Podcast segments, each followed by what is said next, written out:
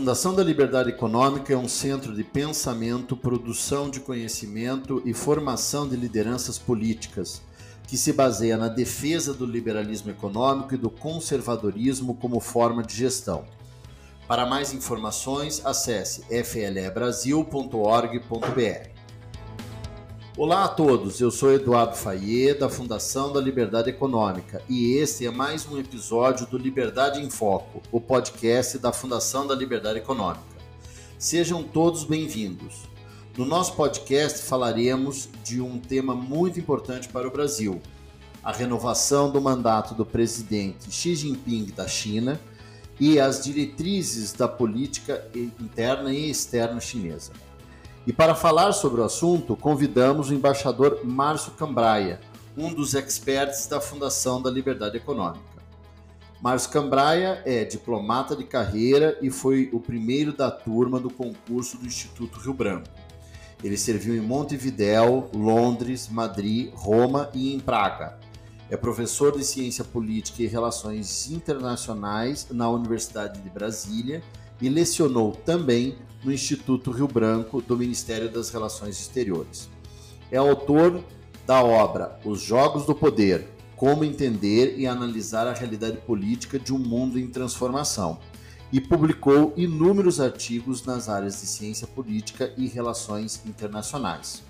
Márcio Cambraia, é uma satisfação recebê-lo aqui no podcast da Fundação da Liberdade Econômica. Seja muito bem-vindo. O prazer é meu e agradeço muito o convite. Márcio, sobre esse assunto, a gente sempre tem é, muitas dúvidas, né? A China é sempre, parece que um, um, um, mistério, um oráculo, né? E aí eu gostaria de começar a nossa conversa aqui perguntando para você qual a importância desse vigésimo congresso do Partido Comunista Chinês que deu esse novo mandato né, ao presidente Xi Jinping. Bom, mais importante ainda do que o novo mandato para o presidente, né, Xi, Xi Jinping, desculpa, é, é a, é a renovação e a reafirmação dos princípios de caráter econômico dos, e dos princípios de caráter político, tanto internos quanto externos, pelo Partido Comunista Chinês.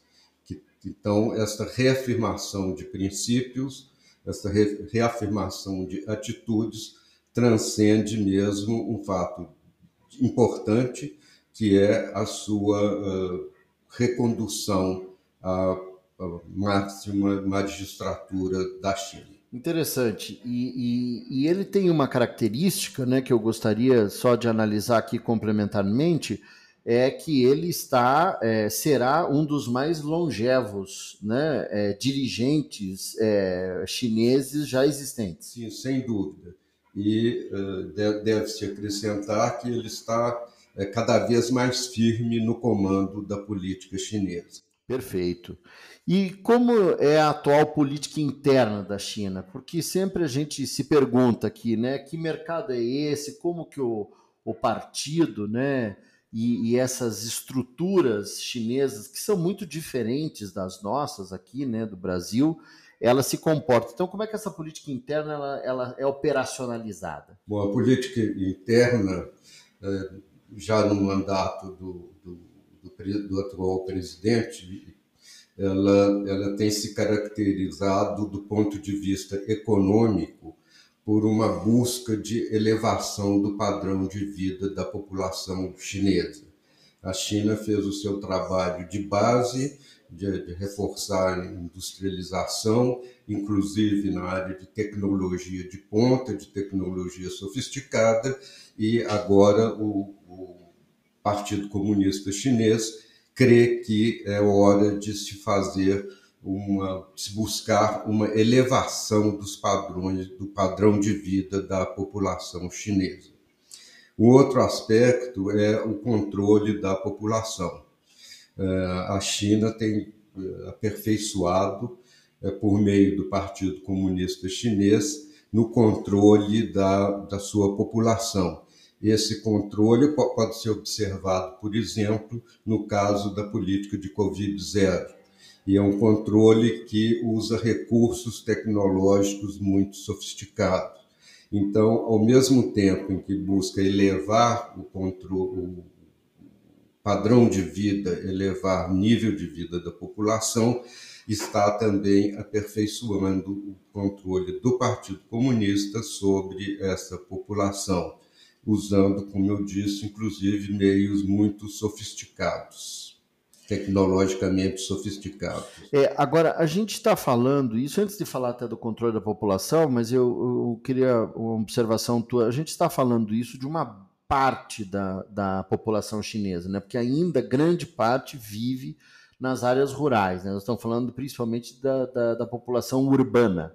Exatamente. Mas tem havido uma incorporação das, das populações rurais pela, por esta economia mais dinâmica, mas evidentemente que demora mais essa incorporação. E não podemos esquecer o tamanho da população da China, que na verdade já realizou grandes passos, grandes passos em termos de incorporação da população e de tirar a sua população dos níveis de pobreza que existiam tem realizado grandes passos nesse sentido, como também tem realizado grandes passos na, na área de política externa, econômica e, inclusive, estratégica. E a gente está falando hoje de uma população que está, é, vamos dizer, nas estruturas das cidades urbanas de aproximadamente 500, 600 milhões de pessoas? Chega a isso? Eu acho que talvez mais do que isso. É meio difícil de mensurar, mas Sim. deve estar chegando a mais do que isso. E no total, 1 bilhão e 300 milhões de habitantes aproximadamente a China tem hoje. Muito interessante, porque isso dá uma dimensão de que metade da população, né, praticamente um pouco mais, 60%, já, tá, é, é, já tem acesso né, a um conjunto de benefícios né, desse novo mundo é bastante interessante. E quanto à questão do controle que o senhor citou, é, como que o, há esse controle da população por parte do governo? O senhor citou da questão tecnológica, mas quais são os outros aspectos relacionados a, a esse controle? O, Partido Comunista da China, que é o partido único, né, ele tem uma grande capilaridade. O Partido Comunista está presente em pervade toda a sociedade, está em toda a sociedade. Tem núcleos, vários núcleos, é, e, e, esses núcleos trabalham na, na, na, na contribuição para esse controle da sociedade, ao lado de um aspecto doutrinário que é muito forte, quer dizer, é uma, uma constante busca de convencimento da população de que o Partido Comunista Chinês é, é, é, é o, o, amparo da população, que o Partido Comunista Chinês é, busca proteger a população da China, busca melhorar o seu padrão de vida, o seu status, e então é uma estrutura que tem uma capilaridade muito grande. O Partido Comunista Chinês está presente em todas as faixas da população e, eh, como partido único, há uma escala não, de eleições eh, dentro do partido, eh, desde os níveis comunitários menores até os níveis mais altos. E isso permite um controle muito grande da sociedade chinesa pelo Partido Comunista da China.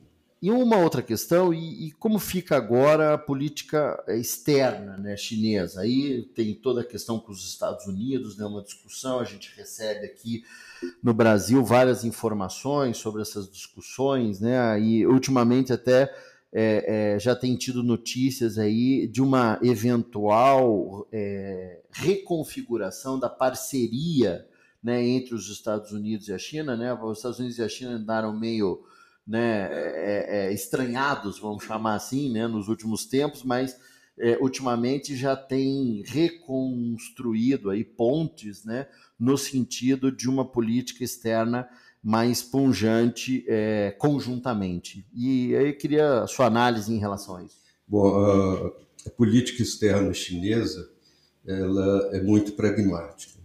E o objetivo da China atualmente, desde alguns anos, mas atualmente muito vivo, é se transformar em uma superpotência, é ter a capacidade de projetar seu poder em nível mundial, projetar seu poder é, tanto econômico quanto tecnológico, comercial, para, para o, o globo, para o, para o mundo todo e ele está então a passos largos no caminho de se transformar em uma superpotência. E nós teríamos então duas superpotências, os Estados Unidos e a China. Nesse caminho, a China, a China interessa uma situação de estabilidade, uma situação de eh, tranquilidade internacional. A China não interessa é, entrar em conflitos nesse momento, pelo menos. Ela deseja principalmente consolidar a, a sua posição, é, que almeja de, de ser uma, uma potência de caráter econômico, de caráter comercial, de uma superpotência, melhor dizendo, de caráter tecnológico e de caráter militar é, os atritos que, que você acaba de citar, eles foram, podem ser simbolizados pelas visitas de delegações americanas do parlamento americano à ilha de Taiwan, que é considerada pela China parte integrante de seu território. É, a China reagiu a essas visitas com manobras militares no, Estreito de Taiwan, manobras militares em volta de Taiwan, e o presidente chinês chegou a dizer que preferia que a situação de Taiwan fosse resolvida por meios pacíficos, mas que não descartava o uso de força caso necessário. Bom, eh, essa situação é uma situação eh, muito perigosa, porque os Estados Unidos têm um compromisso de defesa de Taiwan, que, diga-se de passagem, é uma, uma ilha que tem uma indústria avançadíssima na área de tipos de, de semicondutores.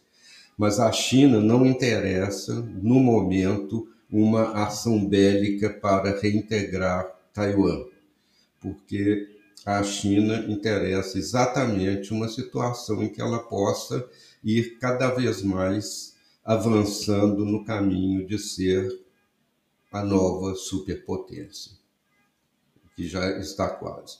Agora, em outubro, por ocasião da reunião do, do G20 em Bali, houve um encontro pessoal entre o presidente, os presidentes da China e presidente dos Estados Unidos o principal aspecto desta, desta reunião, que teve como, como pano de fundo a reunião do G20, foi exatamente a retomada de contato direto entre os Estados Unidos e a China.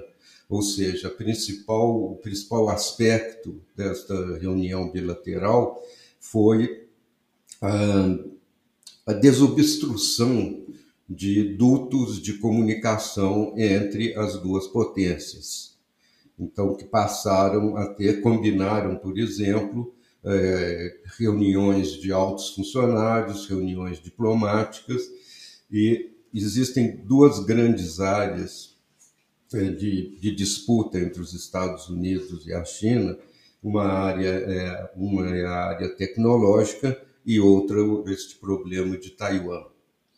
É, e a grande notícia para o mundo, para nós, inclusive para o Brasil, é que é, existem atualmente esses contatos, existem atualmente esses condutos de comunicação que estavam desligados, estavam obstruídos entre os Estados Unidos e entre altos funcionários, entre diplomatas, entre militares, entre agentes de, de informação, de inteligência dos dois países, o que faz com que se evite uh, riscos desnecessários de algum, algum incidente, por exemplo, em Taiwan, no entorno de Taiwan, que possa levar à deflagração de um conflito direto entre as duas potências. Interessante, porque nesse cenário uh, que se coloca principalmente com guerra entre Rússia e Ucrânia, né, esses eventuais possibilidades de conflitos, né, isso quer dizer não interessa nem a China e me parece também que os Estados Unidos têm uma posição similar, né, que tem tentado diminuir os seus conflitos para que possa criar uma estabilidade mundial e podermos voltarmos, é, a, voltarmos a, a crescer. É, esse é um aspecto importante. Me parece que o seu comentário é nesse sentido e corrobora com essas. É, no, no, caso da Rússia é muito interessante, é, porque a China, ela logo no começo, antes do, do, da invasão da Ucrânia, ela fez uma manifestação forte de, de parceria, de amizade, de aliança com a Rússia. No entanto, a China nunca uh, pensou em participar desse conflito. Tem ajudado a Rússia na área de combater as sanções, as sanções ocidentais, mas nunca chegou a pensar em fornecer uh, armas, fornecer ajuda militar para a Rússia apesar de aliados e aliados tradicionais, foram aliados durante praticamente toda a Guerra Fria. Né? Bom, mas atualmente e nos últimos meses, a China tem dado sinais de que vê com muita preocupação a invasão uh, russa da Ucrânia, inclusive pelos prejuízos que tem causado à imagem de sua aliada Rússia porque a China tem procurado usar cada vez mais o chamado soft power, eh, a diplomacia, em termos de, de ter uma imagem eh, adequada e que lhe permita continuar com essa sua expansão de caráter econômico, de caráter comercial, de caráter tecnológico e mesmo de caráter militar. Meu caro Márcio, muito obrigado é, pelas suas análises. Espero que todos tenham gostado desse episódio com o tema Renovação do Mandato do Presidente Xi Jinping e as diretrizes da política interna e externa chinesa. Muito obrigado, embaixador. Eu que agradeço muito a oportunidade e agradeço muito o diálogo que podemos ter aqui é, diálogo, na verdade, muito estimulante. Com certeza, né? Para as nossas reflexões. E para você que acabou de nos ouvir, muito obrigado pela sua audiência. Para mais informações, acesse o site flebrasil.org.br e siga as nossas redes sociais no Facebook e Instagram, arroba FLE Econômica e no Twitter, arroba FLE Brasil. Nosso podcast está disponível na sua plataforma de áudio preferida você também pode seguir nosso podcast no Spotify, Amazon, assinar no Apple Podcasts e se inscrever no Google Podcasts ou no Castbox e favoritar no Deezer. Desse modo você receberá uma notificação sempre que um novo episódio for ao ar. Eu sou Eduardo Fayet e este foi mais um Liberdade em Foco. Um grande abraço e até a nossa próxima conversa.